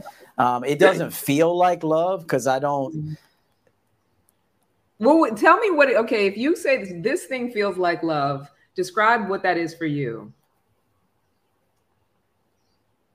Like, what is love? honesty. like when it, honesty. Every time I'm honest, which is all the time, which is most of the time. You know, some people you got to uh-huh. give honesty in spurts. You know, you got to tailor the honesty in a way that doesn't kill, destroy them.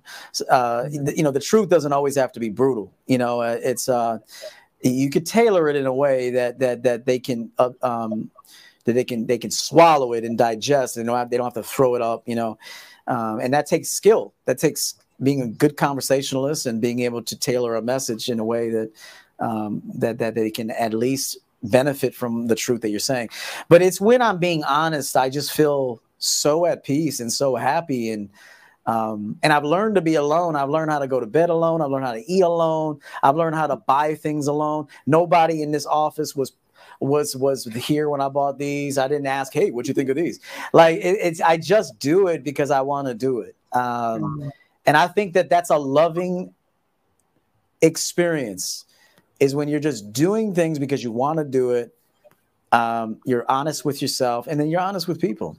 I, to be honest with you, that is when I feel love the most is when I'm honest with myself and I'm uh-huh. honest with people. Even when I resigned from my position that I was working for for 11 years to come do this full time, when I hung up the phone, I did it in an honest way.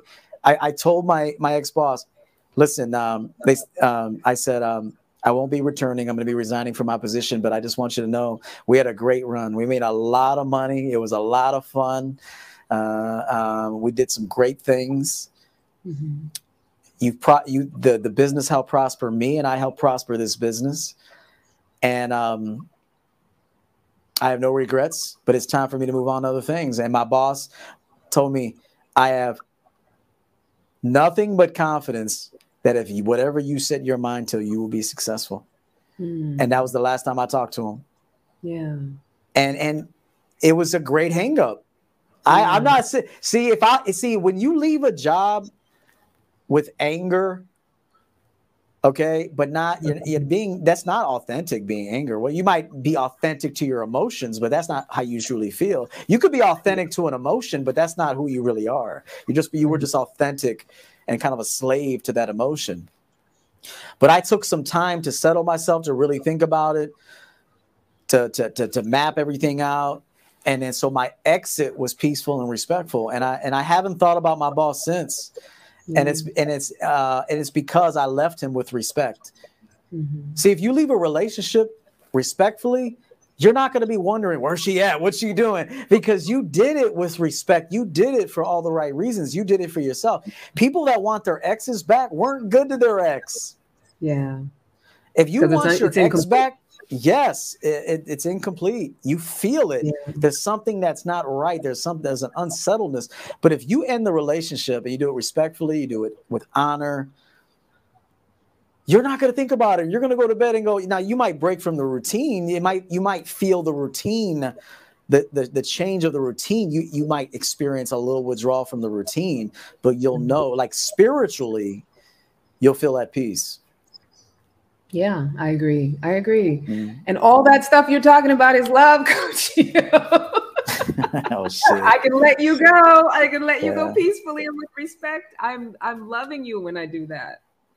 I'm loving you when I'm I'm truthful and compassionate and you know compassionate in my honesty and saying, look, this didn't work out, but you know, and we're parting ways. I wish the best for you. I'm I'm moving on. Thank you for everything that you've given me. It's not working anymore. That's a very loving thing that very few people will offer each other. Because, like you said, we want to end it angry, or we want to kick somebody out the house, or somebody's mm. got to pay for our trauma, or you know, if I'm not kicking you out the door, then I'm not protecting myself. Like all of that is the opposite of love. Yes. I see the, those wheels turning. Well, there's so many things I want to say, but I don't want to go too far because I know me. I'll have I'll have you ass late. To, uh, not, not I'll have your ass late to uh, late to my appointment. at night to your appointment. I don't want to do that. So uh, there's a lot. Of, there's a lot that I'll say on my. On, you know, I'll create some content, but I respect the fact that you see that as love. Maybe it is. Maybe it is. It doesn't feel like love because I'm not really looking for love. See, I think, see, I'm not, I don't think you can look for love. I think if you're looking for love, um, you're not going to find it. And you're not in love when you're looking for love. I think when you are just perfectly cool with your existence, that love will happen. Yeah. That's that's that's what it is, man. I'm telling you. When you are perfectly okay with your very existence, love is going to happen. It's going to happen all around you. It'll happen with a leaf. I put it in my book, the, the rustling of the leaves. That's love. You're like, oh shit, I love the way that sounded. Like, but now you don't need to keep watching the leaves. You know, like, okay, make sure you come back so I can watch you do that again. so it's like it's like it, it, it just happened and it's over now but it's okay yeah. that it's over now. Let them leaves rustle on for somebody else to see them. You know, it's it's. Uh, I I believe that that's what love is. Is when you are completely cool with your your very existence. Love is mm-hmm. love will happen, and it's going to happen all around you, and it's going to happen in in very peculiar ways, ways that you never experienced before. See, I think sometimes we think love has to happen in specific ways. Mm. But love can happen in the most peculiar, unusual, unexpected ways. Yeah. And that's when love, it, in my opinion, that's when love show, has shown up. But it's when you're trying to forecast love that I don't think love is present. Yeah, I agree. I'm with you on that 100%. See? no, we don't disagree. We don't. We don't, we, don't. Disagree. we do it for the show. We do it for people to watch. so, but uh, but anyway, any final words? We'll go ahead and uh, conclude now. Yeah, yeah. Oh wait, Double D said something interesting. People who always wish the best for others tend to have shady secrets. They feel empowered by consistently Facts.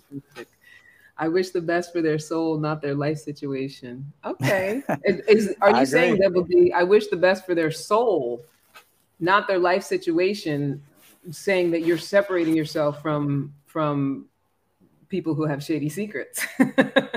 I just would like some clarity on that. But I, I get I think I get what he's saying.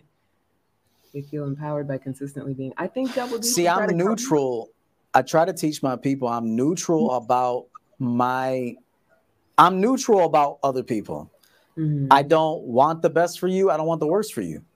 Yeah. Like it's not my responsibility to care about what you're about to do with your life. Like I don't care. I, I just don't. Uh, I mean, I'm but neutral about it. When you say you wish the best for someone, it, I don't. I don't necessarily think that it means that you're you're attached and caring about you know making sure it happens. It's just. It's like I think it's, a I think it's a hallmark. I think it's a hallmark response. I think it's mm. just something that we tell each other.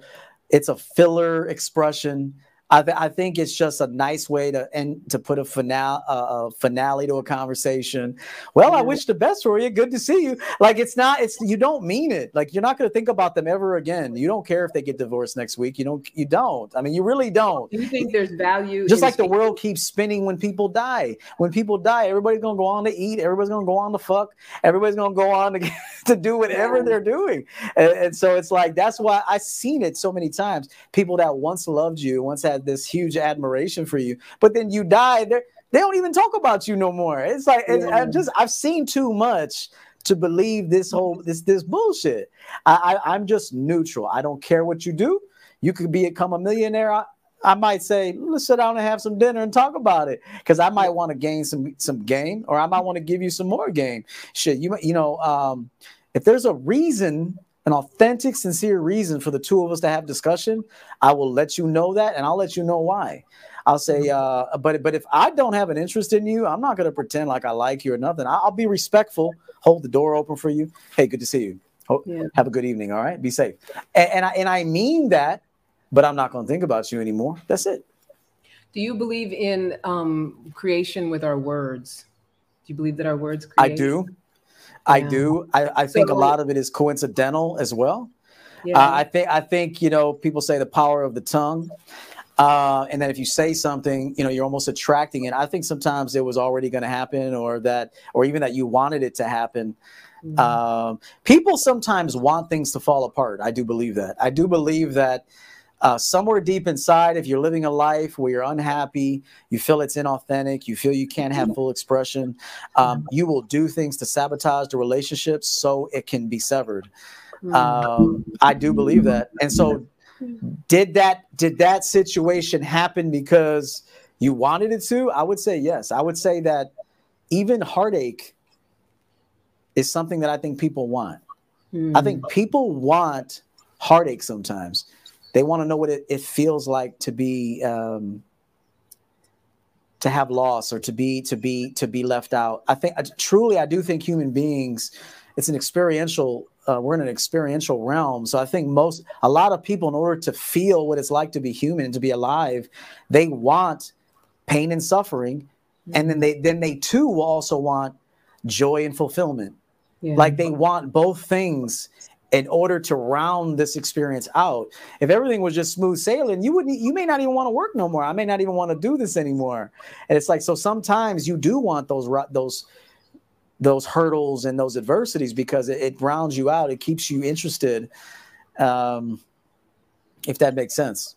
It does. It does. But the reason I ask about creating with your word is because, you know, I think in terms of like I'm someone who I like to put out what I what I want to receive. So not because I'm attached to receiving it, but I treat people like I want to be treated. So I want to be treated with respect and kindness and I want I want, um, you know, to be able to navigate the world with freedom, doing what I want to do. So I like to offer that that to people as well, right? So you're free to be whoever you want to be, all of that stuff. But I going back to wishing someone the best. So I don't necessarily think it's disingenuous to do that because I believe in speaking life into people. And again, back to what we were saying earlier, they can do with that whatever they want to do with it but I use my words to create. And I, I, believe in the power of word. I think that word plants, you know, I'm a hip, hypnotherapist. So you plant suggestions in people's minds.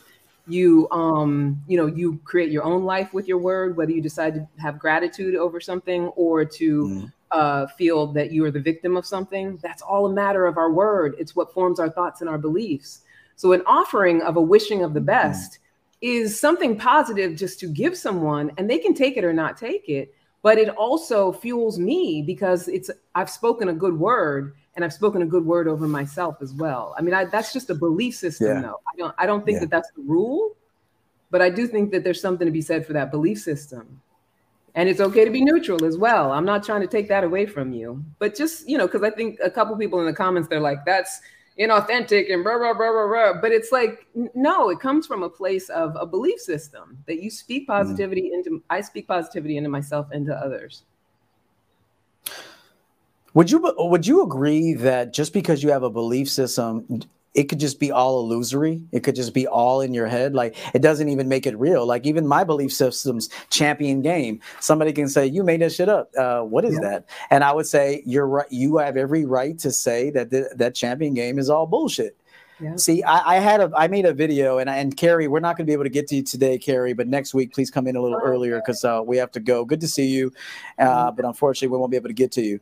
Uh, we all I also want to get to a question that a young lady asked here um, uh, that that I want to give to Candice, but I made a video to stop wanting loyalty. Stop want stop wanting loyalty. Uh, uh, even the even even the concept of I want to treat people the way I want to be treated. That is a burden. Mm. It is a it, no, it, it's a burden. No, I understand, but it is a burden. In my view, uh-huh. it's a burden. Mm. Like just because I want a certain treatment now I'll treat you in a certain way because I want that treatment in return. No, no, I'm not saying you. I'm saying it could be seen as that for some other people. I'm not saying for you. I'm saying I don't, how another person comes at me is based, is all their decision. Mm-hmm. it's, sure. it's, their, it's your decision how you come at me. For me to care that I think today I'm going to be as positive as I can be, so that way I can extract the positivity out of people. They can come at me with the yeah. same. I'm not saying that's you, Candice. I'm not. yeah, because that's not how I'm framing it at all. Okay. I don't think that's you. I don't think that's you. But I'm saying if we could stop caring what other people do and we could just focus primarily on what we want to be, life would be better in the world. Yeah. It would be better. It would just be, it would almost be instantaneous, overnight, 24 hours. If we would stop having an opinion about how another person lives, whether they're homosexual, transsexual, whatever mm-hmm. it is, weird, it might be weird to us, whatever, but that's what they want to do. Go let them do that. Are they in your bed? Are they paying your rent? No. So then why do you care? Let that just let that be what it's gonna be. Let them be who they want to be. And and life will be better for everyone, in my opinion, if if, if that can happen. Yeah. I don't care if people come at me with respect. Because the second I see you're not a respectful person to yourself, because remember this if you go at somebody disrespectfully, you don't respect yourself. Yeah. You don't. Res- you don't. so how could I have an expectation of? Well, I want to. I want to treat others the way I want to be treated. They'll never treat you how you want to be treated. No yeah. other person is going to treat you the way you want to be treated, other than you. In my experience, nobody. Sure, I totally agree with that. And and I definitely don't want to frame it like I'm doing it to make someone do something. It's not that at all. I don't believe that you meant but, it that way. I don't. Yeah, mm. but it definitely mm. is about creating our experience. So I treat people the way I want to be treated is about creating my own experience. If I go off and say, you know, I want everybody to do what I want them to do, but I'm going to walk around disrespecting people, or I'm going to push people out the way if they're in my way, or, you know, if somebody says something I don't like, I'm going to jump all down their throat and let them know, you know, something's wrong with them and and be ready to to fight. But don't come at me like that, or don't don't I don't want to have that experience from somebody else which I don't want to have that experience with anybody else because I'm not looking for contention. So I have to be a, a model for myself and for anyone mm. around me, anyone who I invite into my life for how I want to be treated. Right. And it's just like when when parents raise children, you can't disrespect a child from when they're little and then expect them to know how to respect you. They don't have a model for it. So the way that we show people how how we what we want to experience in the world is not by telling them what to do, not by attaching ourselves to how they do it, but being a model of what we want to see and like be the change you wish to see being a model of what it is that we want to experience in the world. I want to experience compassion kindness not just for myself for others. So the only way to do that is to generate it myself not attached to that every person i meet has to do what i what i'm doing. You know so yeah i mean thank you for pointing to that because i definitely want to make it clear that i'm not my stance is not hmm. Make somebody yes. be a certain way. know? I didn't I didn't believe that one bit. I knew what your intentions were and they were coming from a good place. But I do think that when people sometimes say, I treat others the way I want to be treated, if you watch them closely, they're putting burdens on people. Mm-hmm. Like, well, did this for you, so you're gonna do this for me. And, and so and so and so I I'm saying I only had that segment to say for those that think like that and, and are mm-hmm. like that. Everything I do, I do it because I want to do it. Whether you yeah. give me something now, if we sit down and have a negotiation or we're having a discussion regarding business, I'm not going to sit there for free. I, am I'm, I'm not going to, uh, and I'll let you know I'm not. I'll let you say, hey, you know, it's going to be this amount of money for me to be involved. Um, I'm going to be involved for X amount of time uh, because I'm not going to over dedicate and then underperform when mm-hmm. I'm ready to leave. Uh, and so I will, I will, I will overperform for three months, and then I'm done. Mm-hmm. Y'all can stay there for 50 years, be old men talking about the same shit. I ain't doing that. I mean, I, am gonna let you know right now, I'm not doing that. And so, and I'm authentic. Carrie, we're gonna have to get to you next week. Carrie, I gotta let uh, you came in a little late. We we we uh, we're glad you made it. Come in a little earlier, Carrie. Good to see you. Thank you so much, Carrie. Uh, he's waving at you, Candice. Hi, he don't want no part of me. He just wants Candice. He don't want no part of me. That's my Carrie. um, I believe this is a woman here. Uh, I could be wrong, but if you have a mother that projects her past relationship failures on you to always live by yourself and to do for yourself, is it coming from a good place or just selfish hate? Um, mm. I can go first. Can you, uh, Candice, if you yeah, would like to go first, to, please. I have to read it again because I didn't fully. I can mm. full on well tell you that she's projecting her regrets onto you. Uh, uh, I believe that a mother who is honest with, uh, I think a mother and a father needs to be honest with their children regarding how they messed up And, and so, um, not just how how your father messed up. This is how your your piece of shit father, your piece of shit mother, whatever. I think there has to be, you know, your dad wasn't a piece of shit, but we lost interest. There was there was some, you know, we didn't have good communication. I I too was a contributor to uh, um, how miserable the interactions were. Um, you know, we have to clean ourselves up. We have to become better communicators. Um, we have to be value value driven people in order to be in relationships. Uh, we also not, shouldn't be needy. It kind of goes into the subject. So I even my mother, my mother uh, to some degree, unknowingly. See, I think sometimes they don't mean to do it. They're just doing it. They're reflecting on what happened to them and say, "No, baby girl, make your money, stay single as long as possible." But they're not really realizing the ramifications of that action, what that can do to a woman. So, I believe that your mother is coming from a place of regret, not mm-hmm. hate, but regret. And I and I and I think that she doesn't have the proper advice to give you. That's why mothers and daughter, sons and daughters should be careful to take advice from their parents sometimes. Um, you have to realize they're giving you advice, but it's also coming from their own individualized experience. So you listen to it and have courtesy and respect it, but don't run with that advice because all their advice is coming from what they've lived. Go ahead, Candy. What do you think? Yeah, no, I totally agree with that. Also, um, Oh wait, you put it down again because there's. You want to see it again? yeah, no, I can see. It, I can see it. So, well, their name is "Let Me Put the Tip In." So I don't know that this is a woman. I think this might be a guy. Oh, I didn't even read that. I didn't even read that. Uh, go ahead. Go ahead. I didn't read that. If, if you have a mother projection, okay. So, I think it depends on your age, right? Because if you are are underage and she's pushing you to live by yourself, do for yourself in a way that is abusive then it probably is projecting past relationships, but also her limited parenting abilities, right? So I wouldn't necessarily go straight to selfish hate. I think when parents right. parent in a way that's abusive or traumatizing, or even the worst of parents, it's because that they're working with what they got, and that doesn't make it okay, mm. doesn't make it mm. excusable.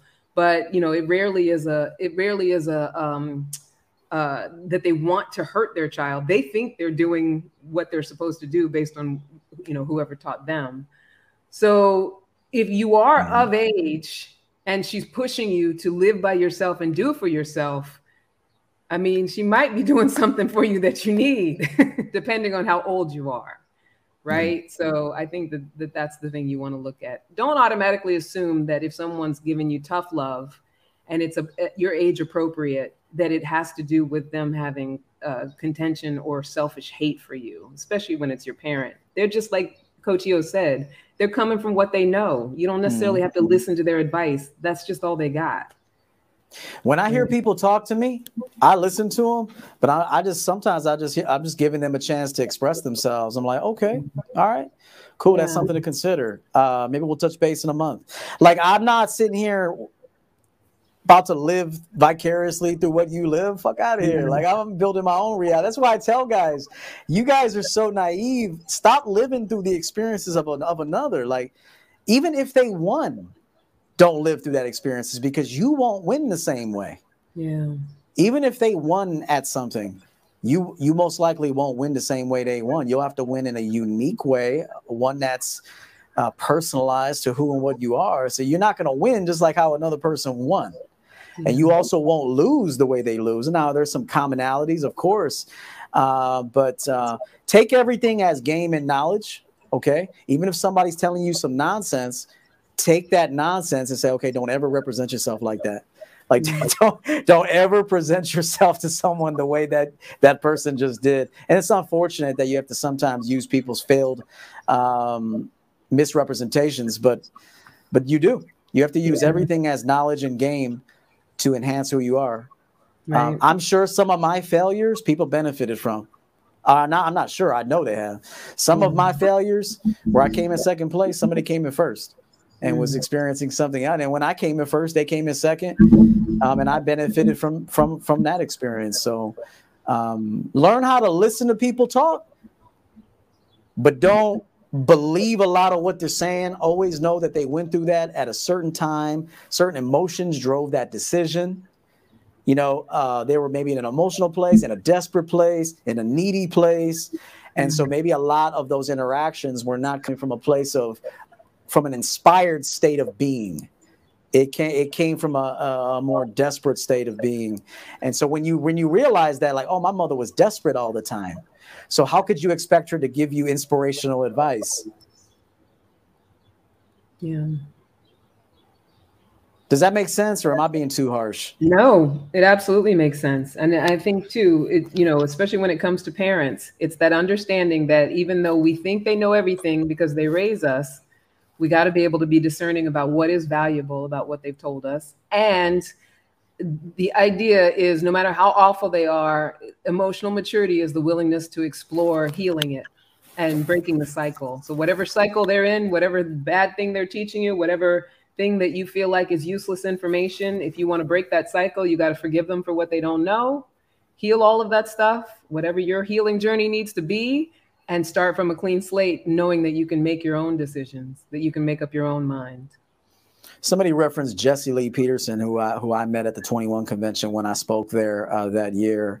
Um, he, he says, Forgive your mothers, mm. which I, I made a whole segment on forgiving people. And the fact that and I also said to take it a step further that when you have full understanding of what a person went through, you don't even need to forgive them because you don't have an expectation of them to behave in a certain way. See, forgiving to me, the fact that I have to forgive you means that, that I had an expectation forgiving. of you. Huh? That is forgiving, though, Coach EO, letting go of that expectation. That's what forgiving is. I've let go of the expectation that you. But you the fact that you, mm, very good point. That's true. but once you get to the point where you don't expect anything from them, you don't need to forgive at all. You're done. You've done it. But there's no forgiving because you don't expect anything. See, I think if you have to forgive, there's something that's internal that's happening now. There's a certain mechanism that's that's happening, and you're like, okay, I need to forgive them. I need to let this go. I need to get this monkey off my back. I need to make peace with this. And that's and if you were to investigate that, that ties back to an expectation that you once had. Yes. For them to behave in a certain way or to fulfill you in a certain way. But if you become a fulfilled, a self-fulfilled human being for the most part, you no longer have an expectation of that person to be a certain way. So there's no forgiving that needs to take place. I don't I don't expect you to do that. but that is forgiving. that release that you're talking about, I promise you, sweet baby. That release where you just say, I don't the expectation is gone, that's the process of forgiveness right there. It would, like, it would be, I, I, no longer be, need you to have been different in the past. I no longer. But if forgiveness is not even an option anymore, like forgiveness is not an option. So, so normally, in, in, in, when you we talk about forgiveness, that's an mm-hmm. ongoing process. I have to forgive her. I have to forgive her. I have to forgive him. And I have to forgive myself.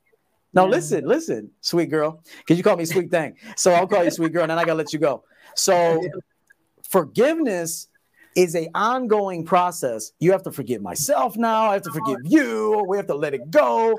But you can avoid all that by having no expectation of another, mm. unless it's in writing. and even then you don't and even then you don't need to forgive them because they broke a contract now there's legal ramifications for that so you let the court take care of that so mm. it's, it's i don't even i'm not i'm not even bothered with this yeah. You know what I'm saying? I'm I don't have to forgive you. We signed a contract. You made a, co- a commitment. You didn't follow through. You see you in court. I don't have to forgive you. This is what we signed up for. But it's when you're pretending. It's just when you sign up for things and you don't. You're not vocalizing it. it, it it's like it, you know these these silent contracts that yeah. we form with one another. And then that's when later on you'll find out, oh, they broke my heart, or they said they would do this, and now I need to forgive them in order to release it. But if you just go on knowing that people owe me nothing unless we owe each other something contractually, there's no forgiving. Mm. Yeah. But you got it's an abundant there. mindset. It's a very high abundant mindset. What I'm talking about. I'm not trying to self gloat, but where I'm coming from right now is extremely high level game. But you had to that get you there, don't right? have to. You do have to get there. Yeah. You have to forgive people in order to realize, hey, I need to stop why do I have to forgive so many people? I must have a lot of expectations. I must have a lot of expectations if I find myself having to make this decision to forgive people all the time. So what you need to do then is do what I'm suggesting is stop having them expectations and start making deals with people. It's a deal. We're outward about our intentions. Mm-hmm. And so I don't have to forgive you for not following through. Uh, because it's contractual or it's one day only or it's, three months. Like there's no forgiving. We're done. Hmm. I got you. Yeah, that's it.